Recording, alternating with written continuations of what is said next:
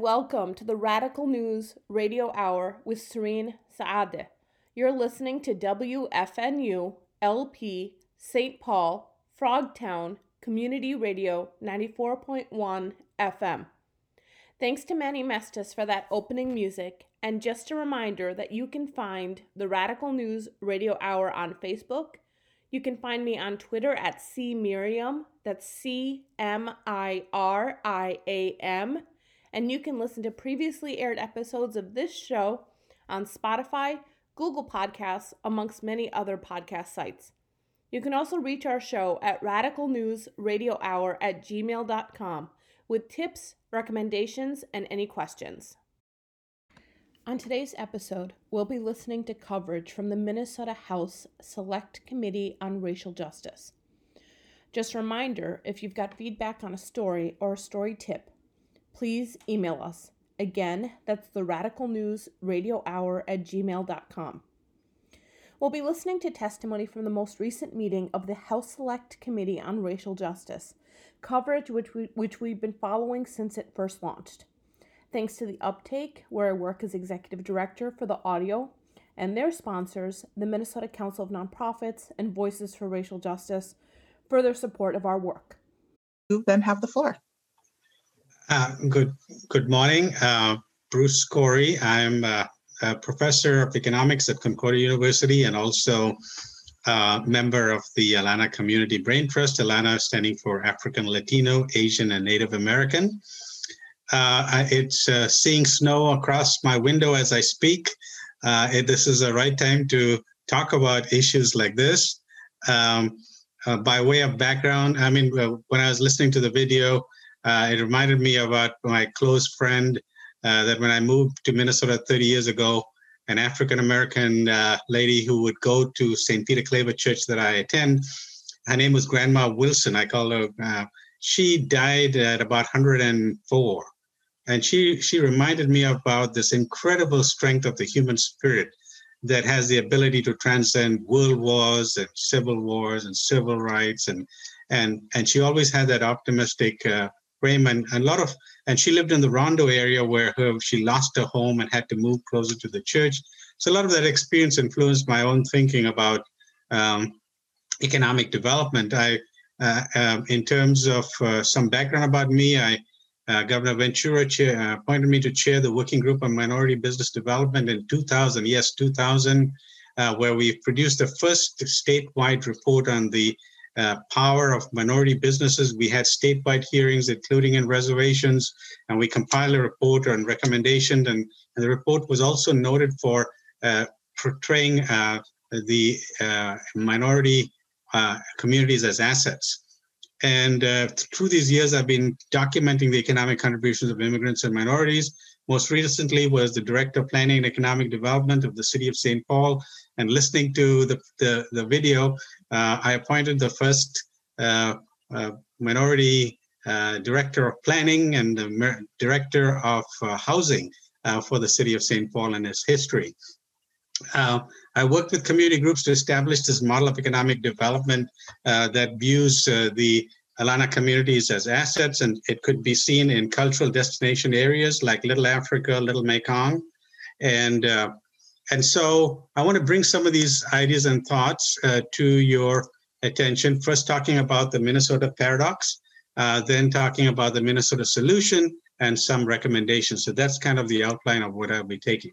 So the Minnesota paradox was first coined by uh, Dr. Samuel Myers of the Humphrey Institute. And he talked about this coexistence of a very high quality progressive politics, innovative program, a state that's welcoming, having a diverse economy, and coexisting with it some of the worst racial disparities, especially for Black Minnesotans. And so, what he uh, his analysis was, we have all these great programs, but because they fail to integrate uh, the the the, the reality of racist structures and institutions, uh, it leads to failures of these programs. And so, uh, in my opinion, racism is not only a public health crisis, racism is also an economic chokehold on the Alana communities, as you saw in the video. And uh, I can show you in some of these practices and patterns that happens in different areas. For instance, in housing, um, minorities, Alana communities pay higher interest rates. Uh, and all of these are documented in studies uh, for mortgages or denied at a higher rate. Uh, they are steered to locations that are not uh, so um, uh, valuable. This practice of redlining, they are found to pay higher property taxes. and when they sell the house, their houses are appraised at a lower value. And the end result is the kid living in poor quality housing and this intergenerational transfer of wealth uh, does not occur. Uh, the maps that you saw on the video, uh, not only of Minneapolis, but there are maps about St. Paul and Rochester and Duluth. So you have the statewide uh, ways in which uh, housing discrimination occurred. In the area of education, uh, you find we, we start with underfunded schools and poor preparation in schools, leading to remedial college education, and the student has to pay for those remedial college classes, and these things add to their debt. Uh, they end up in academic majors that are not uh, very career uh, and high-paying careers, and they do not have enough uh, uh, support systems in the institutions and a cultural, intelligent learning environment, and and so you end up with delayed graduation, late graduation, or not gra- at all. And those who do graduate are stuck in low-paying jobs with high debt. Business areas, you find a lot of minority businesses, Alana businesses that are starting up. Uh, there's a good burst of energy for various reasons, past experience, uh, uh, their um, assets, uh, but also discrimination in the workplace that pushes them into entrepreneurship. In the area of finance, they run into problems of access to capital, they rely more on personal sources of funding, and so this lower capital has impacts on their business. They do not have the access to the contracts and the customers and the networks that help them to grow and expand their business. And then rules and regulations tend to act as a barrier to their growth. Um, some of these rules and regulations that, uh, that are not really um, uh, important in terms of safety and and uh, of the customer, for example. And then the end result is that uh, most of these businesses on average are about 183,000 versus 1.4 million in other businesses in Minnesota. Uh, there was a lot of testimony uh, last uh, in the last week about uh, health and issues, and it reminded me of my PhD research where I looked at the impact of economic policies and programs on child survival and development. So if you could start from maternal health and economic assets as one of the most critical uh, factors in, in child survival and development, and then the economic assets of the household, such as income and wealth. Uh, these translate into housing, sanitation, nutrition, and healthcare, basically the child's physiological environment. And then compacted on these are these social systems, whether it's race, class, gender, religion, attitudes, and beliefs. And all these factors in very complex ways ultimately impact on the education, health, and nutrition and cognitive abilities of children, especially children of the poor. Uh, looking statewide, we see these disparities documented by DEED statistics in unemployment rates, in coexisting with uh, uh, with uh, significant presence of of Alana workforces and workers in these areas, and the fact that many of the businesses are reporting that they do not hire, they have not hired uh, Alana people in the in the workplaces uh, for whatever reason. But the disparities exist all across uh, Minnesota. Then there are numerous reports, including the one that I helped co-author in 2000 on the economic con uh, contribution of minority businesses.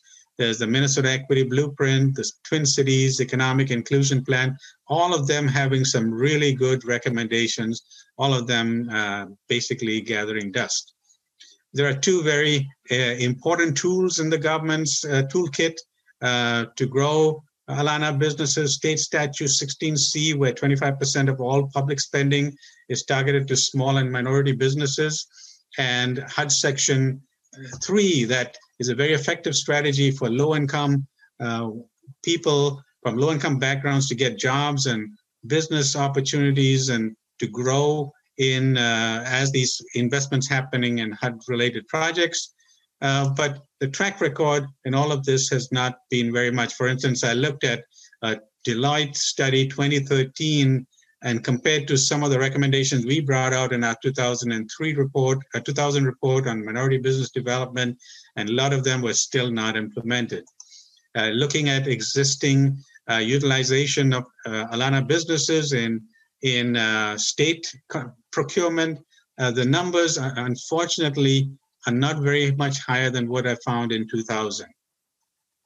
And uh, a very surprising statistic that uh, there's zero utilization in many of these programs that need uh, to in integrate Section 3 uh, kinds of regulations. And you've heard Pastor Newell in his testimony last uh, week uh, talking about this. So all of this uh, ultimately has an impact, ultimately has a cost uh, of these racial dispar disparities. They, they, they act as an economic chokehold on, on the uh, Alana communities. Black earns 71 cents on the dollar uh, um, compared to whites, Native Americans 68, 7, 68 cents, Latino 70 cents, Asians 94 cents, 53% uh, gap in home ownership between blacks and whites, a 21% gap in the six-year graduation rates between blacks and whites. And as I mentioned to you, the smaller size of a typical uh, Alana minority firm. Aggregate all of this, it comes up to about 287 billion, 22 billion lost in income, uh, 171 74 billion lost in lifetime earnings, uh, 67 billion uh, gap in this business revenue if they were bigger, uh, 24 billion loss in home ownership, reduced rent payments, lower property taxes. You add them all, and that's a sizable impact, which is greater than the again the GDPs of many countries too. 287 billion uh, combined loss in Alana income, assets, and lifetime lifetime earnings. And the state also loses in at least two billion dollars in extra annual taxes that the state could uh, could receive for programs. Nationally, as uh, Representative Richardson uh, documented, the Citi study documents that closing the black wage gap would add 2.7 trillion uh, in income or 0.2% of GDP.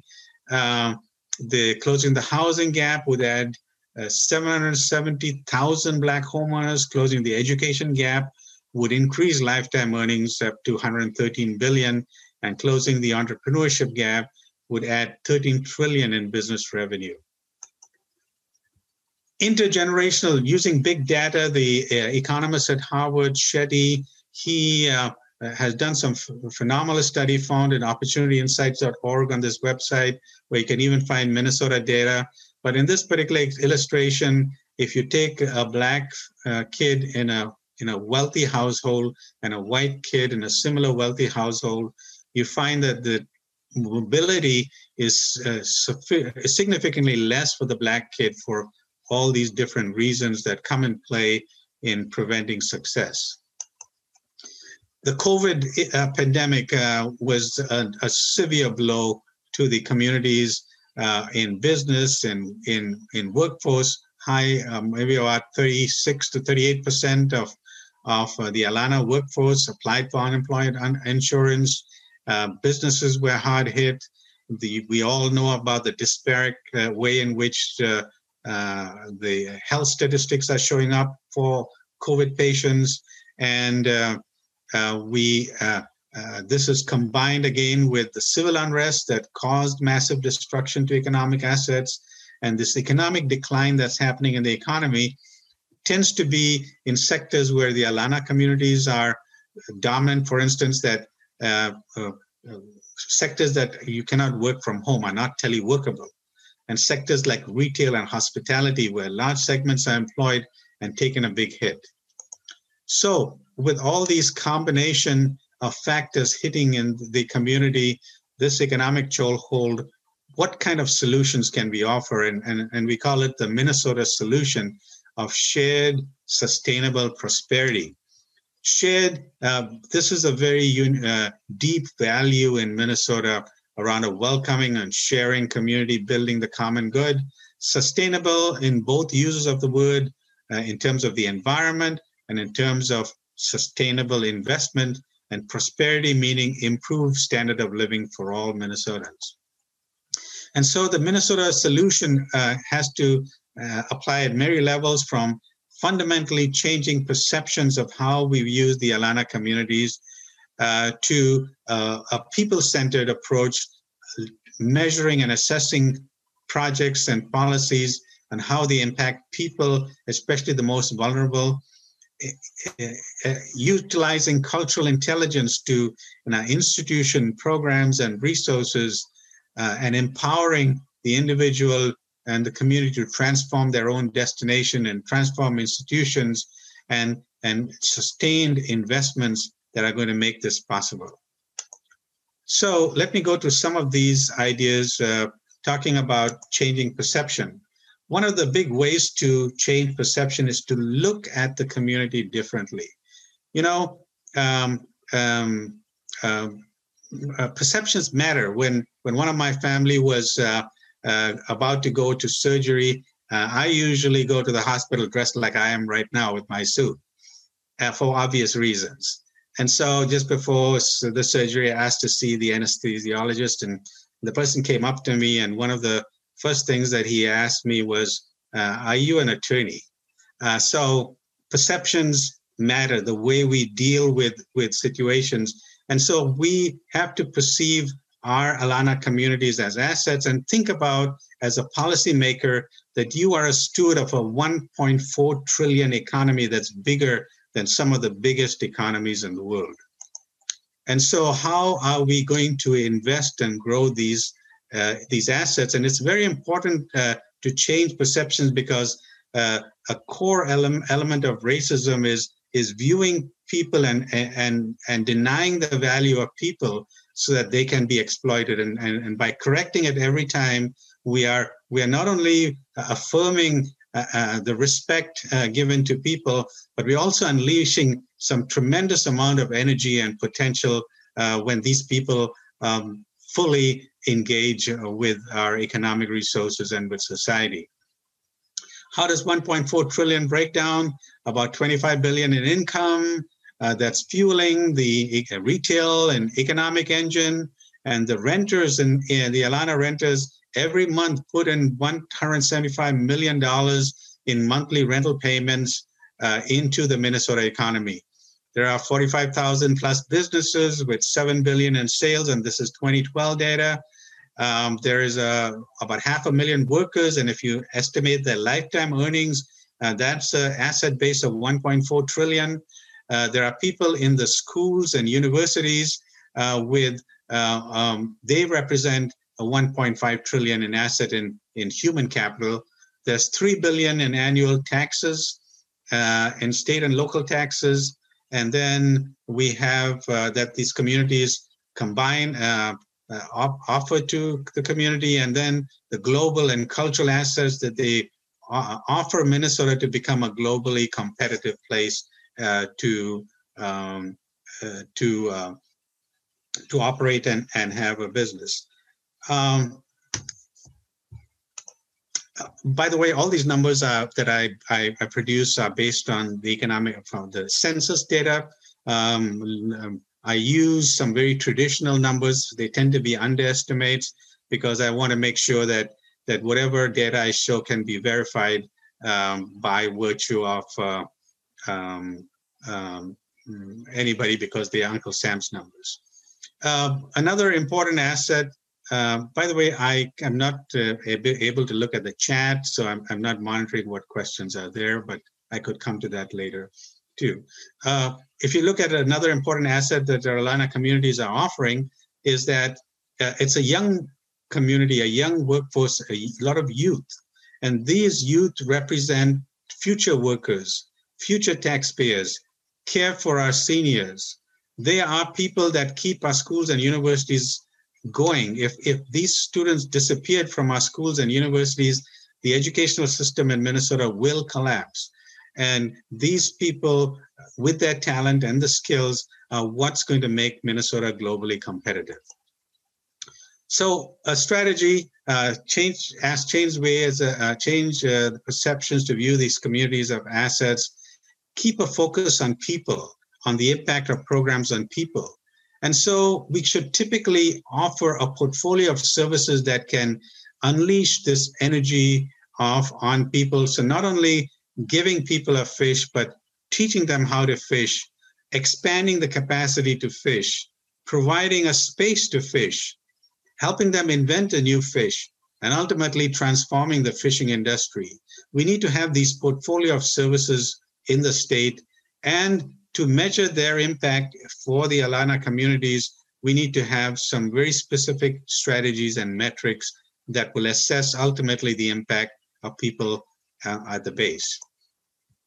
Cultural intelligence is another important uh, uh, area that has a lot of significance. For instance, this data uh, shows the uh, um, the breakdown in educational attainment by disaggregated ways. So within the Native American community, within the Asian community, within the Latino community, within the Black community, there's considerable differences. And as a policymaker, we've got to understand what are these differences, what causes these differences, and what's the appropriate remedy, whether it is a workforce, whether it's business, whether it's education, whether it's childcare, uh, whether it's any of our programs, we need to operate with cultural intelligence because that's going to also give us some clues what is the most effective strategy?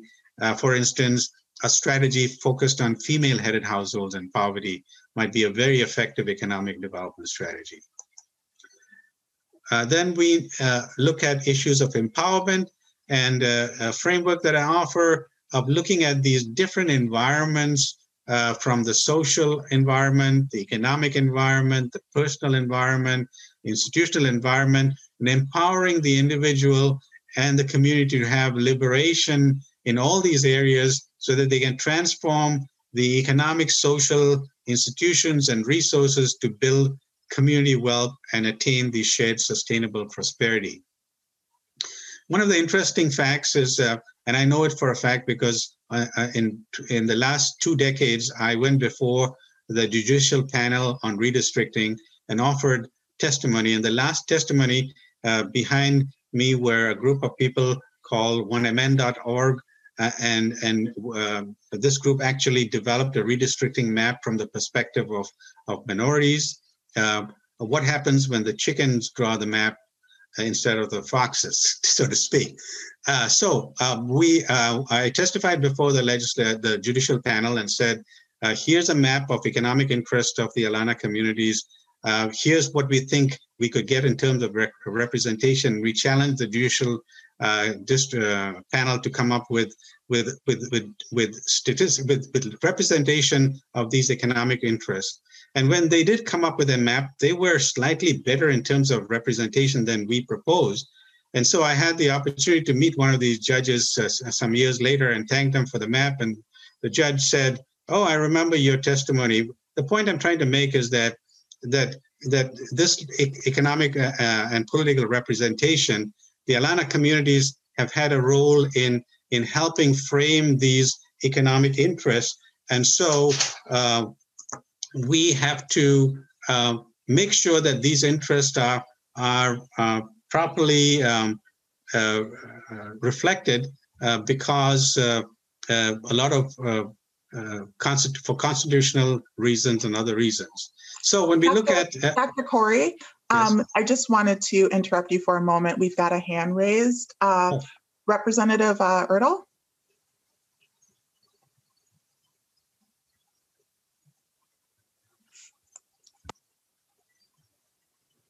Oh, uh, oh, there you go. Now you're muted again, Representative Erdahl. You know? Yes, can hear you now. Thank you. Thank you. And uh, Dr. Corrie, I just want to uh, one of your early comments uh, talk education discrimination. And I'm wondering what you think is the most discriminatory practice uh, in education. Uh, uh, could you please repeat it? I didn't hear. What is the most? What is the most discriminatory practice? Oh, okay, okay. Uh, another way of, of, of, answering that question is that if, if, if I were to say what's going to be help uh, the Alana student the most, I would say affordable education. So uh, getting access to, to, education in terms of cost. The second thing would be in terms of a culturally intelligent learning environment. So when I'm learning economics and when I'm learning science and technology, uh, can we have, can I see the experience or can I understand the experience from uh, my uh, uh background, right? Uh, the support services for students. Uh, for example, I know for a fact that that contact with a professor can make a big difference because the professor has now a personal understanding, a personal relationship with you, and can help the future of of of um, it. So uh, one of the failures of our system would be to look at accountability and graduation rates and and and career uh, placements, uh, because ultimately that's what's preventing the student from achieving success. Uh, I hope that answers in some way your question. Representative Erdahl, any follow-up? Would you be a little more specific? The barriers to achieving success that you just said? Dr. Corrie? Uh, uh, Representative Richardson. So uh, one would be the financial ability uh, would be the first barrier. Uh, the second would be uh, the academic preparedness of the student because they are very often they're coming from poor academic um, backgrounds in terms of the their taking up AP classes and taking off of uh, um, STEM education um, classes to that effect. So that so these two factors uh, combine to give them a tougher tougher challenge in in in doing well in the class. And then the third one would be the learning environment, the culturally learning environment of the of the student. Okay, uh, thank.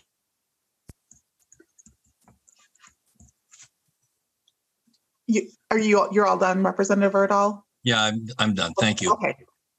Okay, Dr. Corrie, please proceed.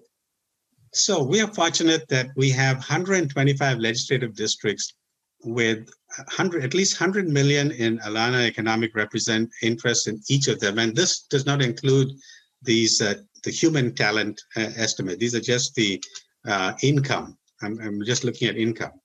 And so uh, uh, these uh, legislative districts in the House and the Senate have people from all the parties involved. Um, and together, they provide the necessary support and um, and uh, and and representation uh, as we think about these strategies that would be most effective in bringing uh, about change in in in these communities. And so I've listed, I have these numbers for every legislative district uh, in in the state, and I've just identified uh, the top 125. Now, moving on to investments, what could we do in terms of investment? And and one of the, as we came together uh, to deal with this crisis uh, of the pandemic, uh, the civil unrest, and and the economic decline uh, in this Alana Community Brain Trust, uh, our thinking is that every community should have some core economic infrastructure that would be good for wealth building. So there should be a community development corporation or a community development financial institution that has some technical expertise in business, real estate development, financial uh, uh, capacity. There should be business incubators, job boards, legal, finance, and insurance uh, services. If you look at the people trying to recover from University Avenue and Lake Street, one of their biggest weaknesses is not having enough of legal and uh, insurance kind of advice. Uh, each one, uh, these district places could have land trusts that make um, um, housing and commercial uh, uh, uh, properties more more affordable. The pictures about a commercial real estate land trust in Selby on Selby Avenue, which have a business down and, and affordable housing on top. Uh, co-ops uh, financial asset building in order to uh, build uh, future wealth. Um, people are debt uh, uh, have the uh, overcapacity in debt. So we got to think about equity funds. How could we invest in equity in the business? And uh, from the testimony of, of last week, uh, it'll be good also to have these community health clinic and wellness centers in these communities to, to help people uh, cope with many of the challenges, as well as capacity for emergency shelter, food, and energy. And you see that those are playing very uh, important roles in these crises. So, so a typical community should have access to these assets. So how do we get those assets? Some strategies uh, can be implemented with minimum cost. They need leadership and political will. For instance, uh, we could leverage our financial assets. We have millions sitting in, in banks, uh, in, uh, our deposits in banks. Can we bring them to the banks to the table to to, to develop uh, an intentional uh, effort on growing Alana lending and financial assets. One of the insights of the PPP failure to reach the Alana communities in Minnesota was people did not have that relationship with the banker. And so when this program came out in a hurry, uh, the ones that had connected to the bank got the money. The ones that did not were not able to access that money. Uh, the state invests uh, in a lot of things as part of the investment portfolio. Could a fraction of that investment invest in community investment notes, for instance, that could support land trusts? So these will be revenue generating investments that would be part of the state's investment strategy.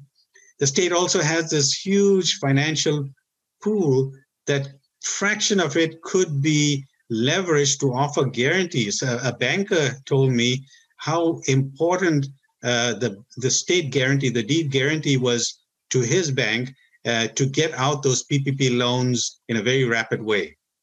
And so all the state was doing was guaranteeing uh, the the due diligence that the bank was doing. We could leverage public spending. Uh, we just came out of a big bonding bill. Uh, how could that be leveraged to grow uh, businesses. Remember, we have two statutes in the books, State Statute 16C and Section 3 of HUD that Pastor Newell uh, reminded us last week. So we need to invest in capacity uh, of these Alana businesses and workforce so they can be successful in the project. In the project, sometimes the rules and regulations serve as a barrier for their success and for them getting in, involved. So how could we re, uh, provide exemptions for businesses under a certain level. Uh, not only should we provide opportunities, we prov- should provide mentoring partnerships so the business grows from a $1 million business to a $10 million business in, in 10 years or five years uh, through this mentoring partnerships. We need to be very deliberate in setting goals as to what type of goals that uh, we want in workforce and, and uh, Kevin Lindsey uh, set the bar in terms of the workforce goals that become standard nowadays in, in contracting. Uh, enforce sections 3 and section 16c in all public spending.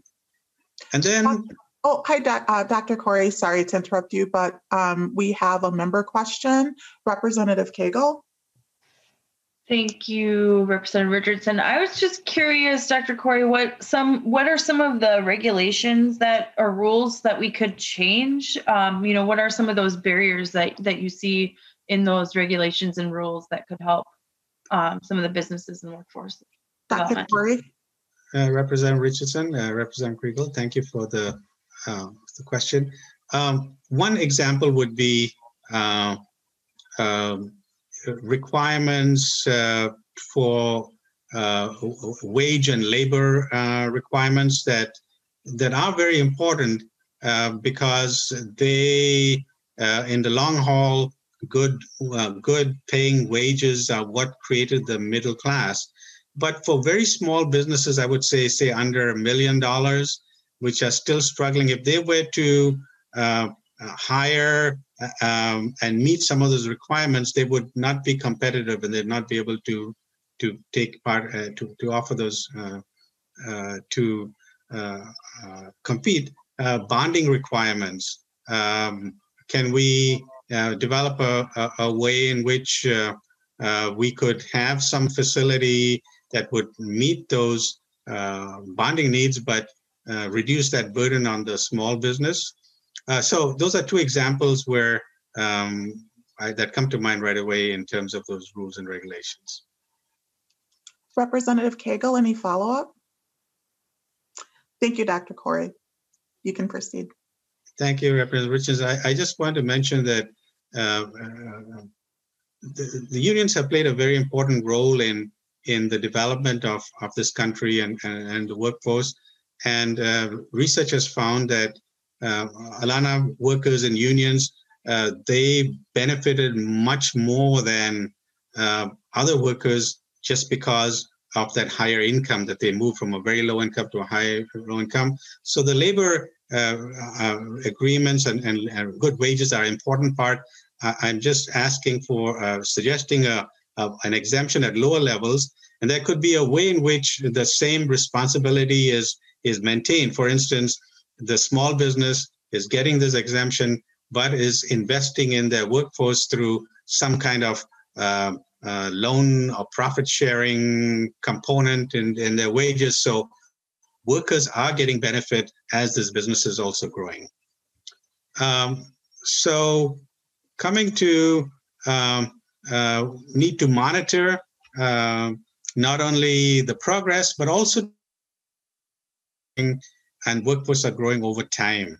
Uh, did this 100,000 business become a million dollar business through public spending and participating in this contract. We don't have that kind of information. And that's critically important information to show uh, this is not a one time kind of a thing, but this is a consistent uh, program.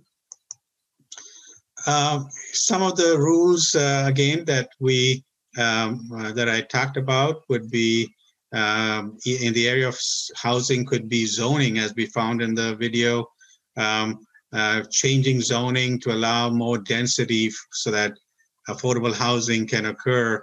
Uh, some new communities um, need uh, larger household, uh, more rooms, for instance, uh, in in in uh, in the terms of their needs.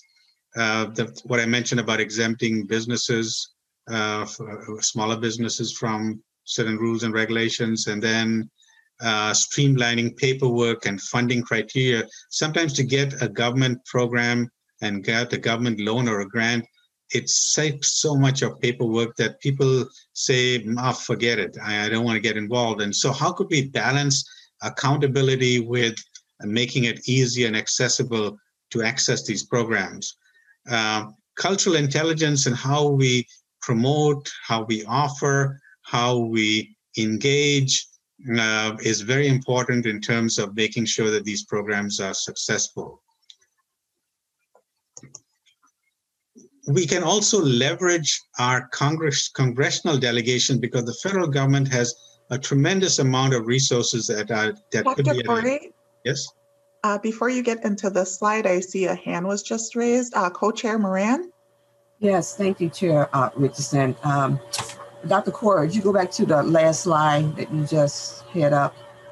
And um, just for, you know, because cultural intelligence is not easily understandable, could you kind of like explain what that is again for thank, us?